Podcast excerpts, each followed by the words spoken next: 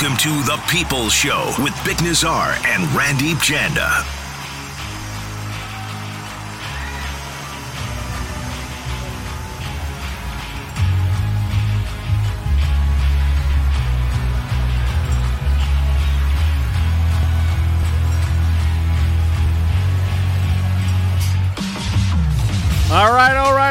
Let's get going on a Wednesday. It is the People's Show coming to you live from the Kintec studio. Kintec Footwear and Orthotics, Canada's favorite orthotics provider, supported by over 1,500 five star Google reviews. Find your perfect fit at kintec.net. Bik Nizzar, Israel Fehr filling in for Randy Janda.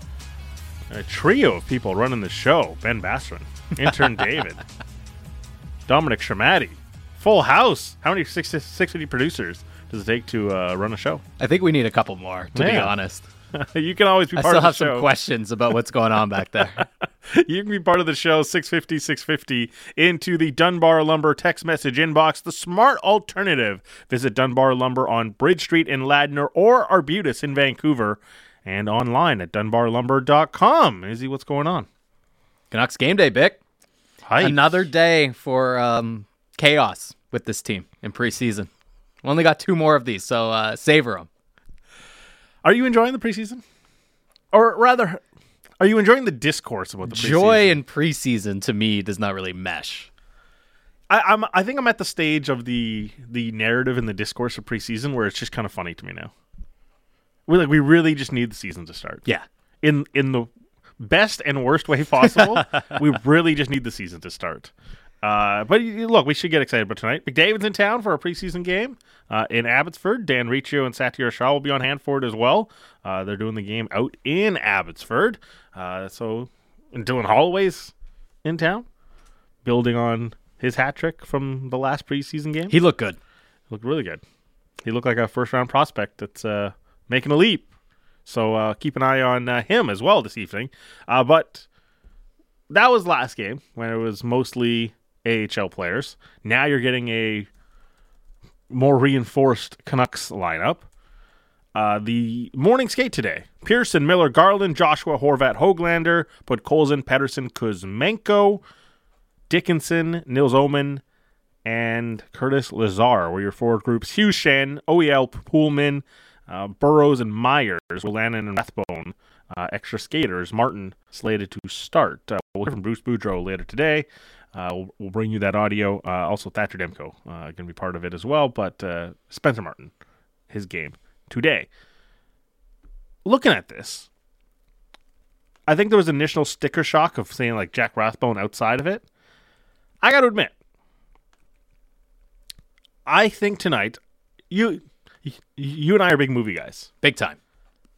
We talk about it all the time. We, we brought it to the air last week. Tarantino, Guy Ritchie, all that sort of stuff. Adnan let you have it. Yeah, but look, we, we talk movies a lot, and and today I was looking at this lineup, and th- there was a movie that kind of th- this struck me as because usually when we go through training camp, talking about tryouts and auditioning this guy and this guy and, and seeing what it all works, but there's a lot of tinkering of people you know that already exists.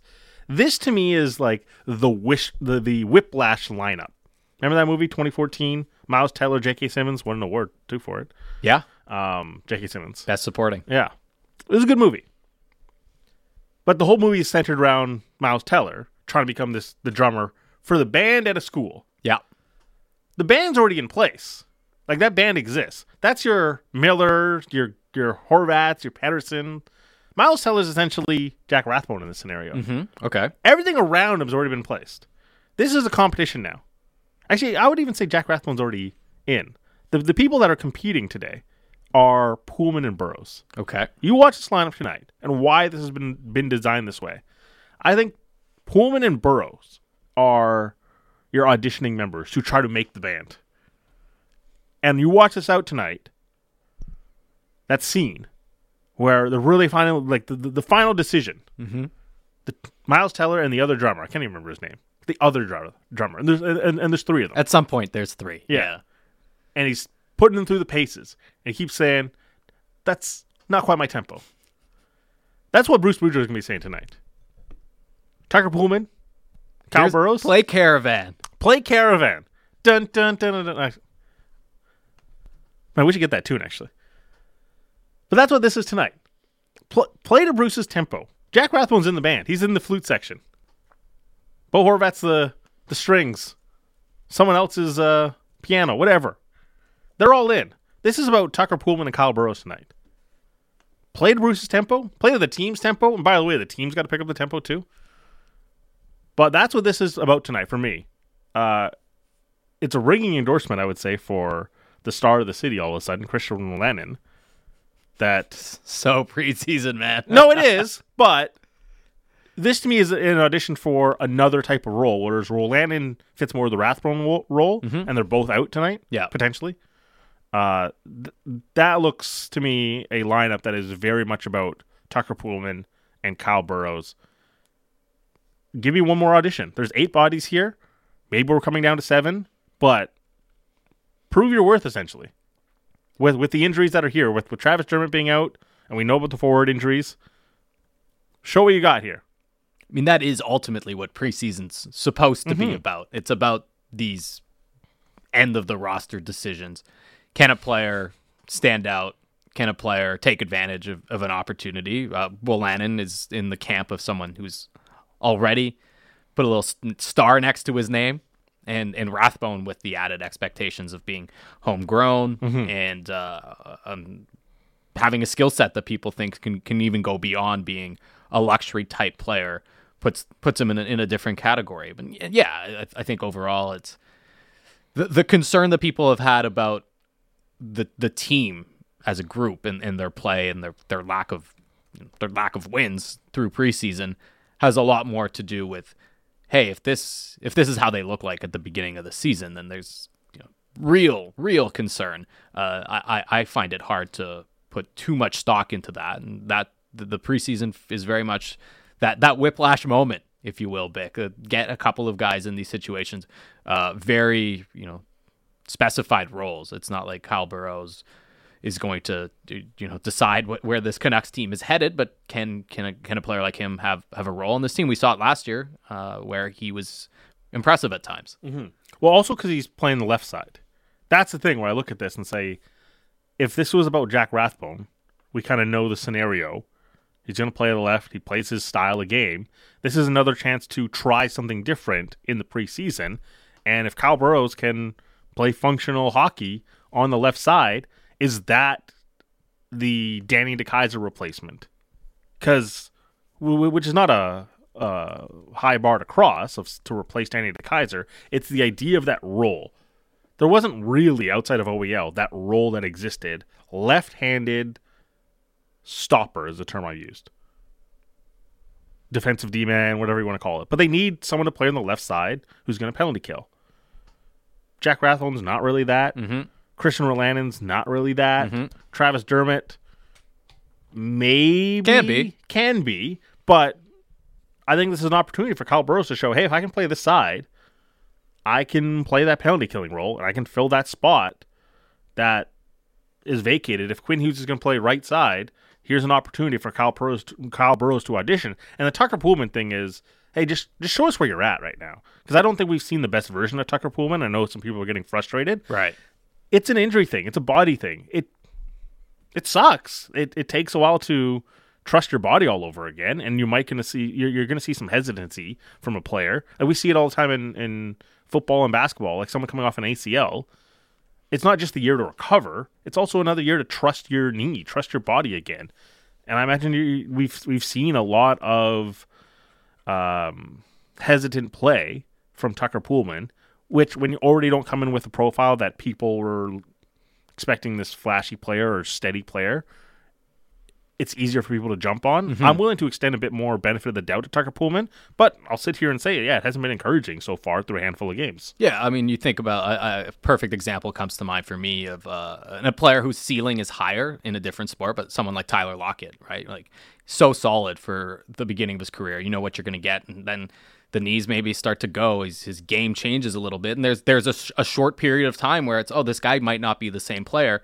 Eventually starts to maybe change his game a little bit, but also gets back to having comfort with the body. And the Tucker Poolman thing is it's it's the contract for most people, right? It- Yeah.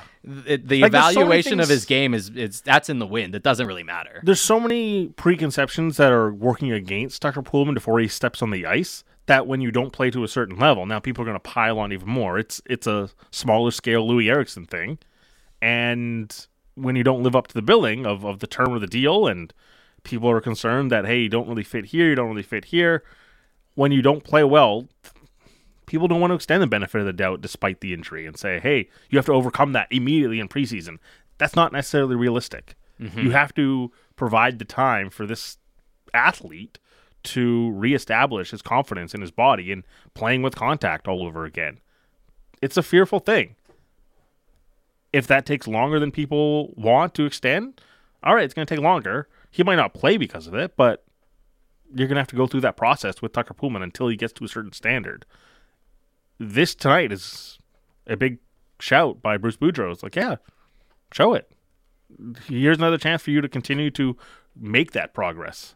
So what do you want to see? Because with Poolman especially, and we saw it with Burroughs last year at times, it's the physicality, mm-hmm. right? It's, and that's something that comes up in the text box probably every show that I'm here to do, especially a lot of the shows that I've done with you, where we're talking about the the identity of this team, and there's always you know, doesn't have that physicality, doesn't have that toughness, that aggressiveness. I'm not convinced that if either of those guys comes in and shows that they can be a real physical force, that it's going to make a huge difference in the bottom line of this team. But there's still something to be said for having a guy who can fill that role and and do things like penalty kill and also have that that dimension. Because then that was when like when Kyle Burroughs was impressing last year, there was uh, I- I think of him often going to the penalty box, but not because he's making dumb plays with his stick or he's he's unaware of his surroundings because he was involved in you know a heavy duty collision. And there's you know a, a little bit of antagonism and fighting and stuff like that. And that that was the I mean that's sort of Tucker Poolman's calling card. And we haven't seen that at all you know in a way that especially for a player he's not young young anymore. Where like I'm thinking about a player like Luke Schenn who's he has that in his back pocket. Sort of like when Kevin Bieksa got older as a player where you're not leading with the physicality and the fighting but in, with a guy like Luke Schenn, you know that it's still there. He's smart enough to. there in his back He pocket. doesn't have to show it. These two guys, I think, do. Well, and that's that, that's why it's a conversation. That's what's coming into the inbox right now. 650, 650 if you want to chime in. Snoop the dog texting in. Poolman versus Burroughs. What I want to see is Poolman and Burroughs involved in front of a scrum in front of the net. They drop the gloves with each other to take the battle for the last ball to the next level. Now, that's a bit much, the next step, obviously. But nevertheless, uh, That's kind of whiplash esque with uh, stealing yes. uh, stealing the uh, the the music sheets. Bruce is going to whip a stick at him, Yeah, duck and cover. I could see Bruce in that role. Oh, He, yeah. he I know he's he's uh, presents like the nicest guy, but I mean we, we saw twenty four seven back in the day. Sure. he can get after it. He he could have been he could have been the instructor.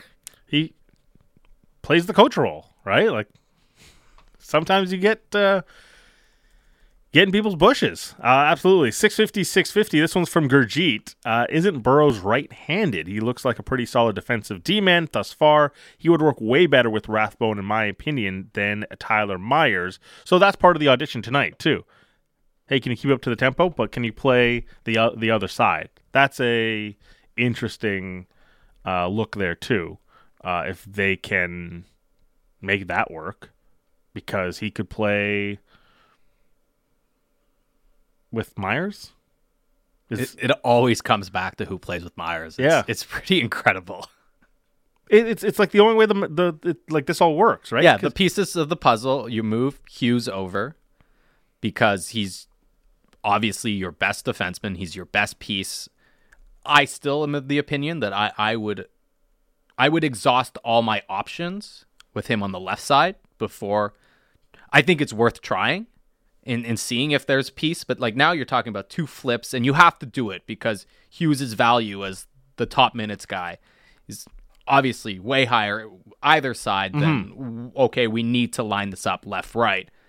But can one of these guys playing on their offside take advantage of the opportunity, still have that physicality and mesh with with someone like Myers?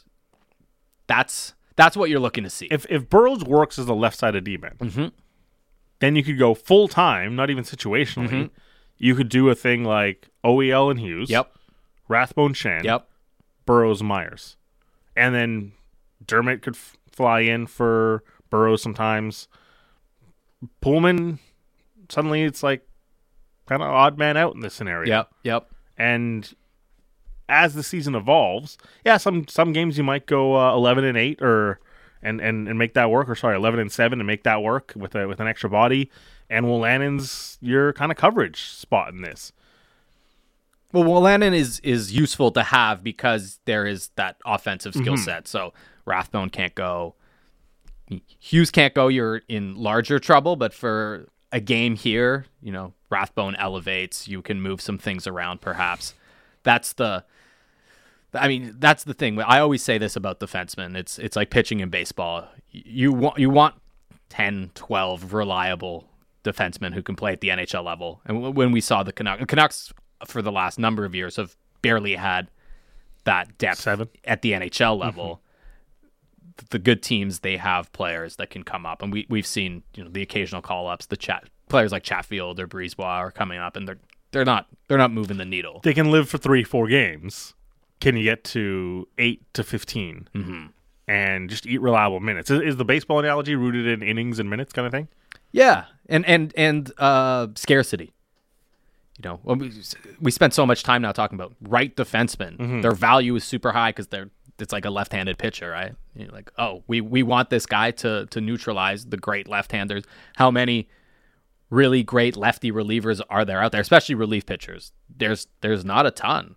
Like you look at a guy like Tim Mayza for the Blue Jays, he's made a, a pretty good career. Or even before that, Aaron Loup. Aaron Loup's still pitching in the big leagues because he's a lefty. He can throw in the in the 90s, and he'll have runs runs of success. But he obviously not a Hall of Famer. He's not an All Star, but there's utility there. And um, yeah, I mean, I've heard I've heard multiple coaches who like baseball bring that up that they, they view it the same way. Right. Is there a bigger conversation then to have about defense right now across the league? Because I feel like we don't necessarily appreciate where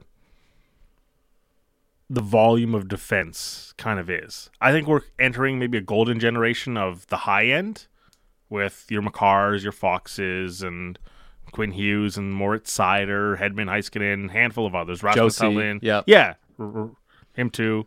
Um, Charlie McAvoy. Like the, the high end feels really great. But do we appreciate like that what that middle is there enough depth to cover the to, to get the coveted oh wow that top four looks so great i don't know if that exists To me, it's the biggest gap in the sport. yeah The biggest gap used to be the, and I'd say this, whatever, 20, 25 years ago, the elite goalies and the rest. Where if you had Dominik Hasek, you had Patrick Roy, you had Martin and Brodeur. and the rules were catered to such a way Yeah, and the pads, that, like, yes, Yeah. it, it was completely get one of these players that has this skill set, plays at this level. We can cheat it a little bit with massive pads, JS Giguere, 03 playoffs. And then, oh, the league average, Dan Cloutier. Not to throw him under the bus, but like he was at the time like an average NHL starter, and in the playoffs, it made a huge difference. They obviously were playing against talented teams as well, but it, it was an easy thing to look at. And I saw this conversation pretty recently uh, about the overall depth of defense and, and how much focus we put on something like the third pair. Where if you're really analyzing the best teams, they have serviceable third pairs. Mm-hmm. You look at a team like Tampa Bay, like Zach Bogosian was on their third pair last year, and he was you know, put the pedigree aside and the veteran like his play last year was serviceable. They're a dominant team because they have two pairs that scare the daylights out of you. Same with Colorado. That's I look at Edmonton this year. Okay, you can like what they did. I mean, Edmonton, even that first pair with Nurse, and that's that's the situation. Throw the contract away. Like, what is Darnell Nurse as a player?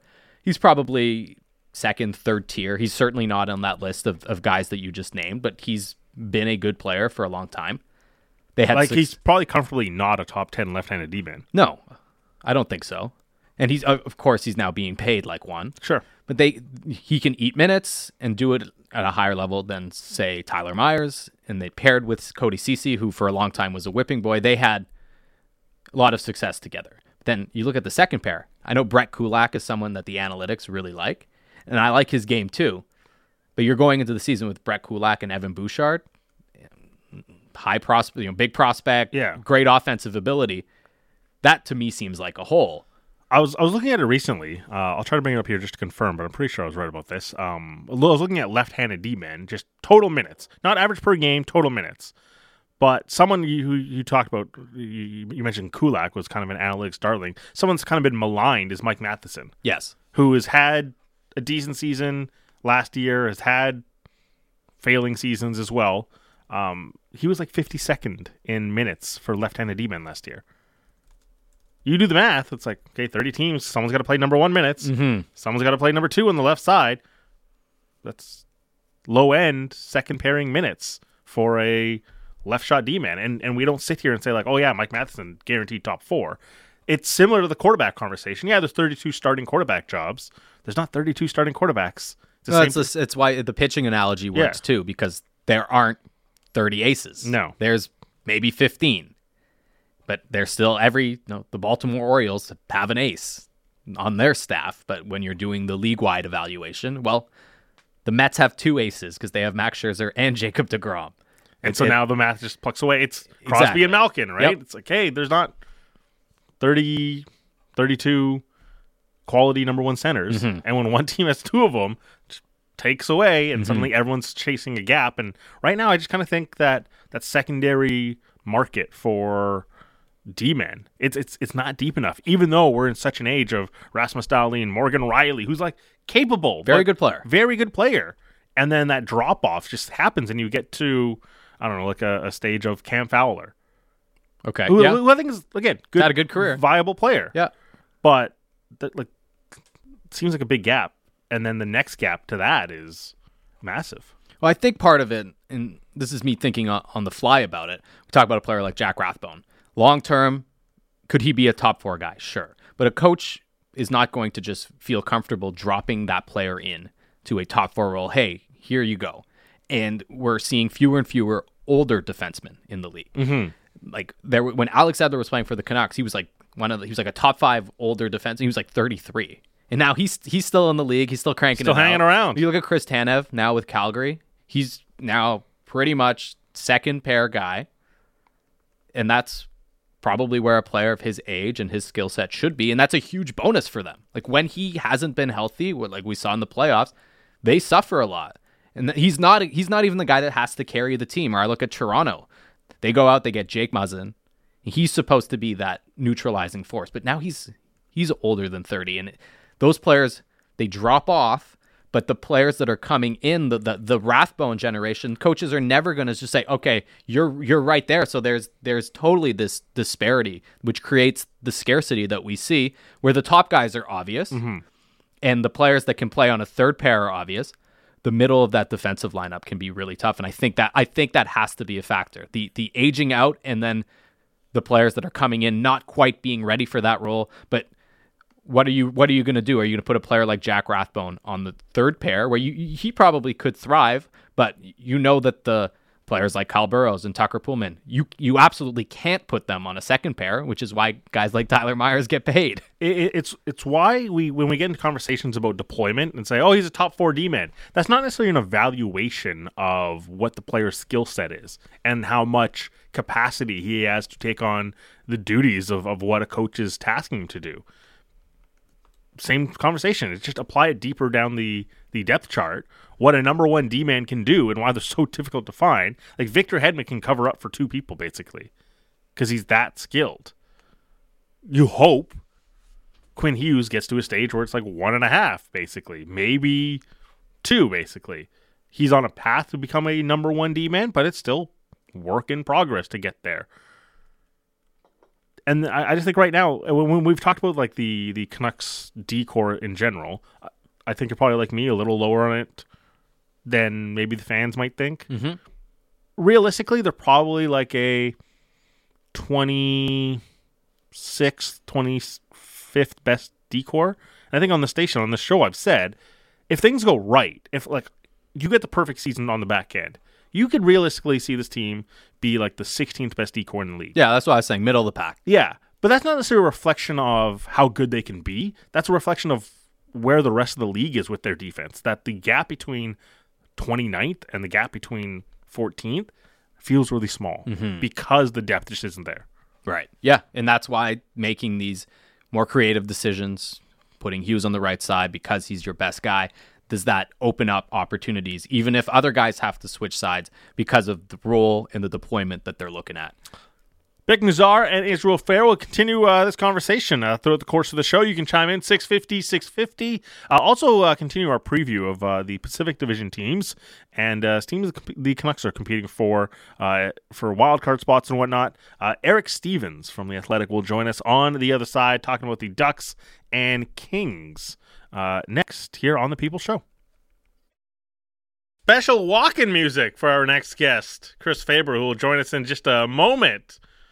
Wrapping up the People Show, coming to you live from the Kintec studio. This hour of the People Show, brought to you by Avenue Machinery and Douglas Lake Equipment, your Kubota All Star team. AvenueMachinery.ca, DouglasLakeEquipment.com.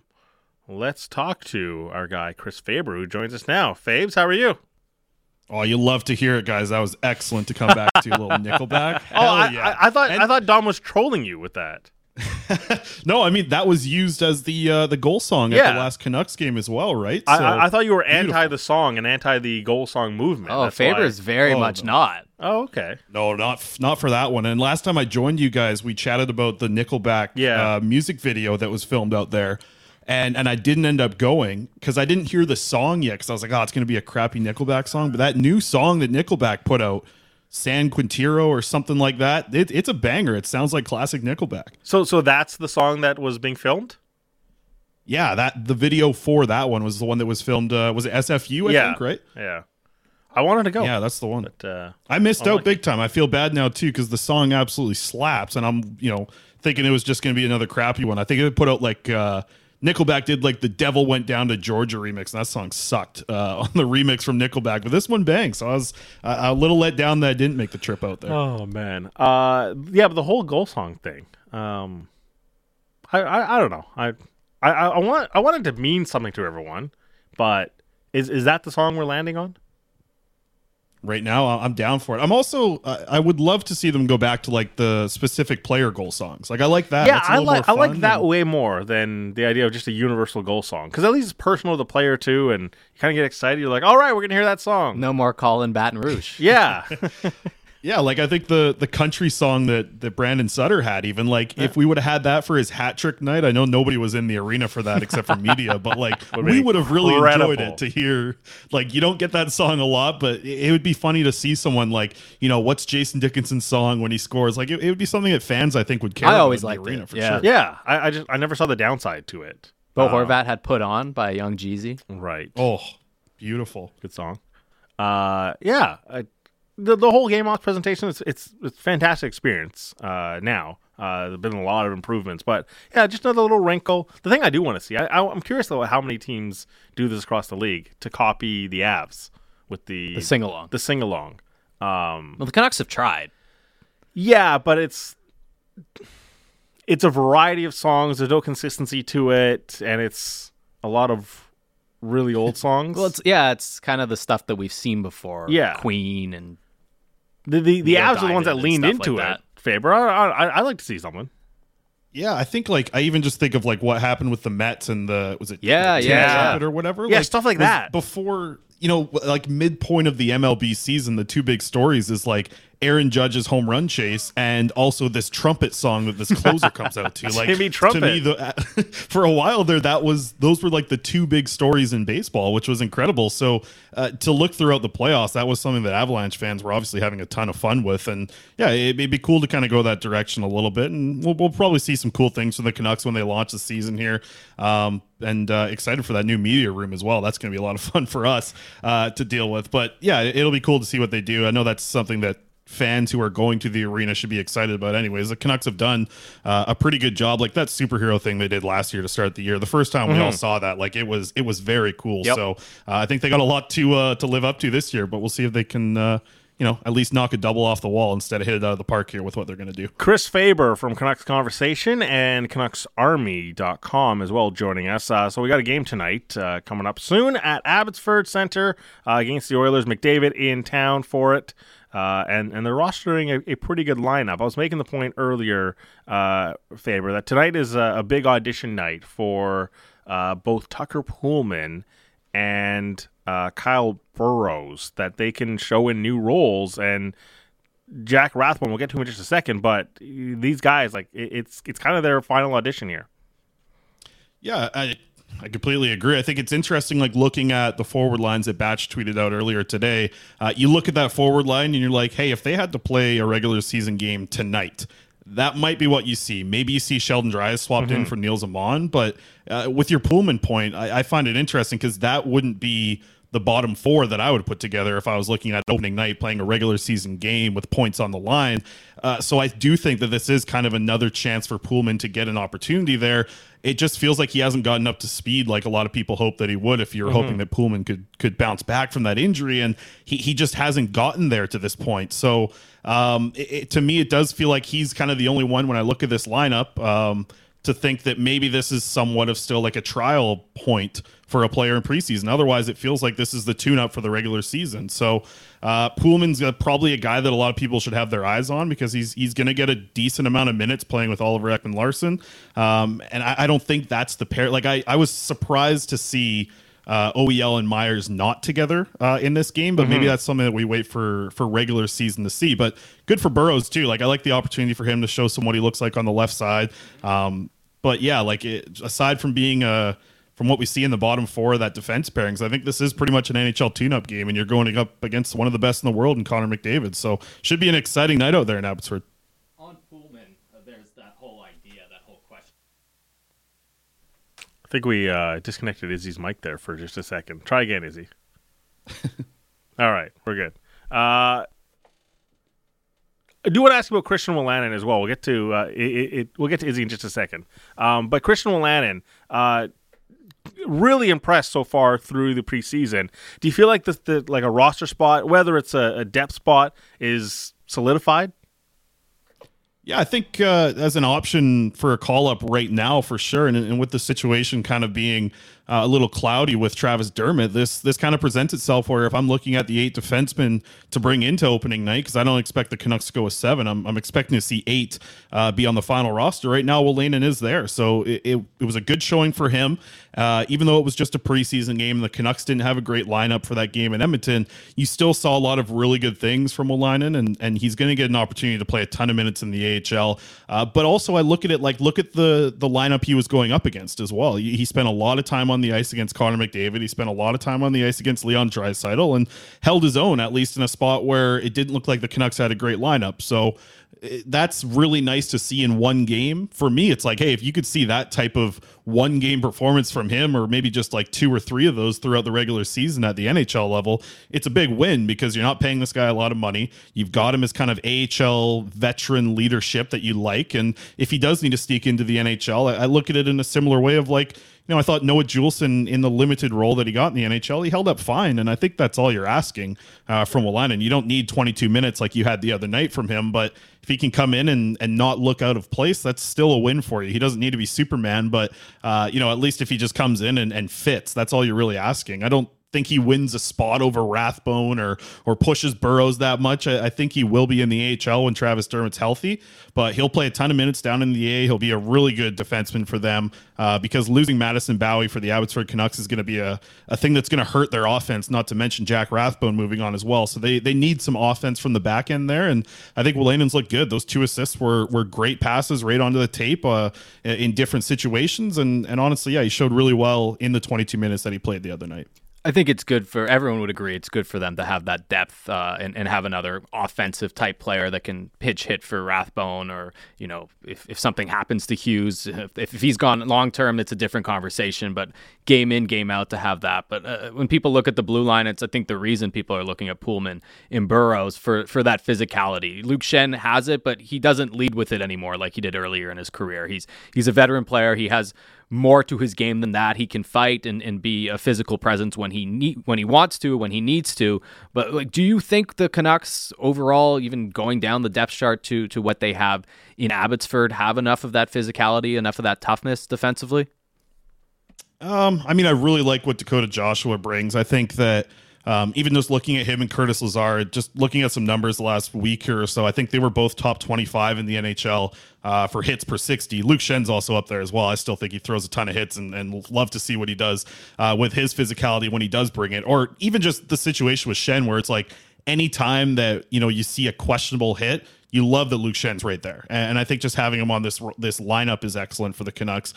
I think top to bottom, you're you're probably lacking a little bit. I don't think there's anybody in the AHL um, that could potentially get a call up and be a guy that can bring a lot of that physicality. I I was a little let down throughout the preseason from Will Lockwood. I know that he's not going to be the big bruiser type, but you want to see him throwing hits, being aggressive, and I don't think he really showed it that much in his preseason opportunities. So hopefully he can kind of ramp that up in the AHL, get into a rhythm, and, and potentially be a bottom uh, bottom line call up and, and be a guy who brings a little bit of that physicality. Even though he's not the biggest body, at least he gets in on the forecheck and does throw some hits. But uh, I, I, do like Wyatt Kalynuk. I know he's kind of in a similar situation uh, to Christian Wolanin, where they're both left shot defensemen. They're about 25, 26. They've you know had some NHL games, but looked really good in their AHL games. And Kalynuk was was kind of interesting at training camp. Him kind of mixing it up with every player that he went into a battle with. There was one situation him and Conor Garland were battling in front of the net, and you know they're by the end of it they're cross checking. We're seeing punches thrown. Like uh, I, I kind of liked that little bit of a pushback there from Kalynuk. So he might be a little bit of a, a little bit of physical presence. I don't know if you're going to see a lot of NHL games out of him, but for depth and, and, what you'll see down in Abbotsford, you'll have a guy like Kalynuk who can push around guys, and and obviously Big Vinny Arseneau, who we saw early in the preseason. Uh, he's going to be sticking up for prospects down in the AHL, and he's probably one of the best in the AHL for doing that. Uh, Spencer Martin going to play tonight. Uh, we, we've had the conversation of hey, how many games he's got to play this season to spell off Thatcher Demko, but but uh, obviously you, you would have watched him a lot as well in uh, Abbotsford. Just in general, like what are you trying to project from his game, and, and, and what do you want to see from his game this season? Yeah, I think you, you just want to see more of what you saw last year. And, and, last year was a real steady progression upwards in his game. And a lot of that came from being able to work with Ian Clark, being able to have his whole game be restructured. I'm sure Kevin Woodley could say this 10 times better than I could and 10 times more and longer than I would. But I think just watching Spencer Martin be able to improve, come in as the guy who was really a third string AHL goaltender last year. They wanted to run with DiPietro, they wanted to give Silovs some games here and there but Martin just worked and worked and changed his game and became this basically just absolute student of the game that Ian Clark is trying to teach to his goaltenders. And if he can continue to do that, find a little bit more consistency, like there, there's a lot to like in Martin's game. Tonight's going to be a really good kind of I don't want to say test or showcase, but kind of like a mix of both of those two things to to see what he's going to look like against a Connor McDavid shot, to see what he looks like against a power play that's going to be, though it's missing some of their top players, it's still going to look pretty lethal from the Oilers. So those situations are going to be good to present to him in the preseason. And I think if you can get you know, even even what we saw last year, if you get that amount of good games out of Martin in this coming season, though he's probably going to be playing at least double or triple what he did last year in the NHL, if you can get seven, eight, nine quality starts out of Spencer Martin this next season, you're you got to be happy with the spot that he's in, and especially on a two year deal uh, you want to be able to to kind of rely on this guy moving forward. Though he hasn't had a huge sample size of what he does at the NHL level, his sample size is excellent uh, with the Vancouver Canucks, anyway. So you want to see him continue to grow, continue to work with Ian Clark, uh, and just continue to buy into whatever Ian Clark is selling because it worked last year for him. Uh, what do you want to see tonight? Uh, I know there's been so much focus on the the results, 0 and 5, uh, but what else are you focused on tonight? Yeah, really like the look of the Podkolzin Pettersson Kuzmenko line. Right. Um, I think that's going to be a lot of fun to watch tonight. Um, also, seeing how Garland kind of fits in uh, with Miller and Pearson. I, I, think that that line hasn't really been it just feels like they haven't turned it on yet, right? Like they haven't got to that point in the limited times we've seen them play together in the preseason. It'd be nice to see those guys kind of turn it on a little bit. Um, but big time with that Pettersson, and Kuzmenko line, that's just going to be fun. Like that is the line that, you know, every time that they're out on the ice, like you can't be looking down at your food to, to grab uh, some more popcorn. You got to be staring at the TV uh, with that trio on the ice because they can do something special at that point. So that's kind of the big thing for me. Um, and maybe Poolman as well, right? Just keep an eye on this guy. How is he keeping up with the pace? Is he going to be good enough to make the opening night lineup for the Canucks? Tonight's probably a big tell for what we're going to see from Poolman over the next week here. Uh, he's Chris Faber, Canucks Conversation, and CanucksArmy.com at Chris Faber39. Uh, keep rocking out to Nickelback, my guy. Absolutely. Burn it to the ground, boys. Have a good one. Thanks, Faber. Chris Faber joining us here on the People Show. Bik Nizzar and Israel Fehr. All right, let's get to it. Uh, it's time for the People's Picks, brought to you by PlayNow Sports. Every game will feel like the big game when you bet with PlayNow Sports. Brought to you by BCLC. Looking ahead to tomorrow's Thursday night football game, Indy at Denver. Colts and Broncos. A Couple uh horse themed rivalry teams. I got I'm going nowhere with this. Going nowhere fast. Dom literally walking into the room, shaking his head. Let's ride. yeah, bunch of let's ride going on tomorrow. Who who will ride harder tomorrow? Ride faster. The Colts or the Broncos? Uh, it's three and a half. Well, based on There your pick be a better here, way to say I- that. I got a I got a sense of where you're going. Uh, yeah, three and a half is the uh, spread. Total is 42. Uh, we'll get more into that tomorrow. Looking at some player props. Uh, I've mentioned that the Colts are bad. Or, sorry, the Broncos are bad. I think the Colts might be worse. I'm so hyped on this team. They can't block. They invested all this money on the offensive line. It's kind of like the Canucks invested in, in, in the defense, but the defense isn't living up to a standard. The Colts have invested in the offensive line, and it's they can't do it And Jonathan Taylor's out. and Jonathan Taylor is out. Like he- we've talked to Danny about this. Like he's getting touches, but he's not actually producing because there's no space. So I think what's going to happen is you're going to see a lot of punts, and Russell Wilson's going to get the ball a ton. And so I'm actually going over with a, a Russell Wilson prop, passing and rushing yards. Uh, it's priced at 260 right now for player passing and rushing yards at plus 110. So uh, 260 plus, taking the over. Okay, yeah, I'm I'm with you on the on the Colts because I've got Matt Ryan under 20.5 completions. Uh, Is, is there a Matt Ryan over fumbles prop I, right I was now? looking. I was, I was trying to find a, a pick one too because I I feel like that's probably in the mix as well. I'm sure we can find one of those. It has been such a bad season for the Indianapolis Colts. It, it, it's there's always one team that has like a perfect storm kind of manifest. I really think it might be the Colts. And in contrast to the Jags, who are really emerging, and the Titans, who are in transition but are very scrappy and very well coached. Yeah. I just, I, I, I don't know if I'm more disappointed in a team this year than I am the Indianapolis Colts because I, I thought this would be it. They went from Carson Wentz and the chaos that was last season, and they they chose an adult in the room. They chose Matt Ryan, who I thought it was spectacular last year in Atlanta for a really bad team, and the environment would just be better. Has not translated at all. They have major issues uh, defensively, or uh, oh, sorry, on the offensive O-line, line. yeah. and defensively, they, they just they they brought in Gus Bradley, who famously with the Seahawks Yep. went to Jacksonville. Has, has been in a couple other stops as well, Raiders. And you get a certain baseline, you just don't get the ceiling, and you, they got they can't generate turnovers. It's it's it's a problem right now for the for the Indianapolis Colts. So I think you'll see uh, Russell Wilson hanging on to the ball a lot tomorrow uh, and getting his opportunities again. Plus uh, 110 for over 260. Uh, Izzy's going with the under on completions for Matt Ryan, uh, 20 and a half. And he's look, he's had a uh, tough season himself.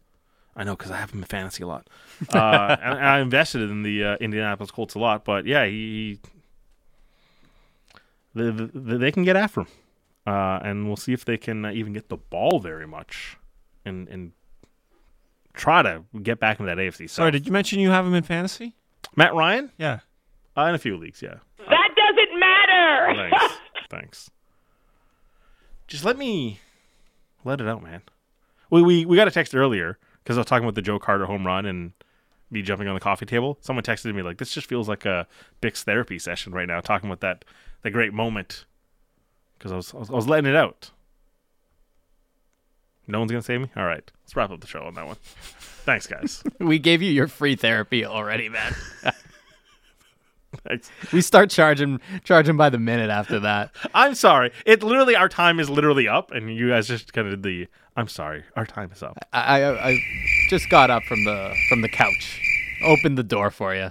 Uh, that's See the you next week. That's the people's pick, brought to you by PlayNow Sports. When you choose to bet on sports at PlayNow.com, you're playing on the only site whose profits go back to BC. Know your limit. Play within it. Bik Nizzar and Israel Fehr. We'll pass it off to Dan Riccio and Satiar Shah, who are taking the Kintec Mobile Studio on the road to Abbotsford.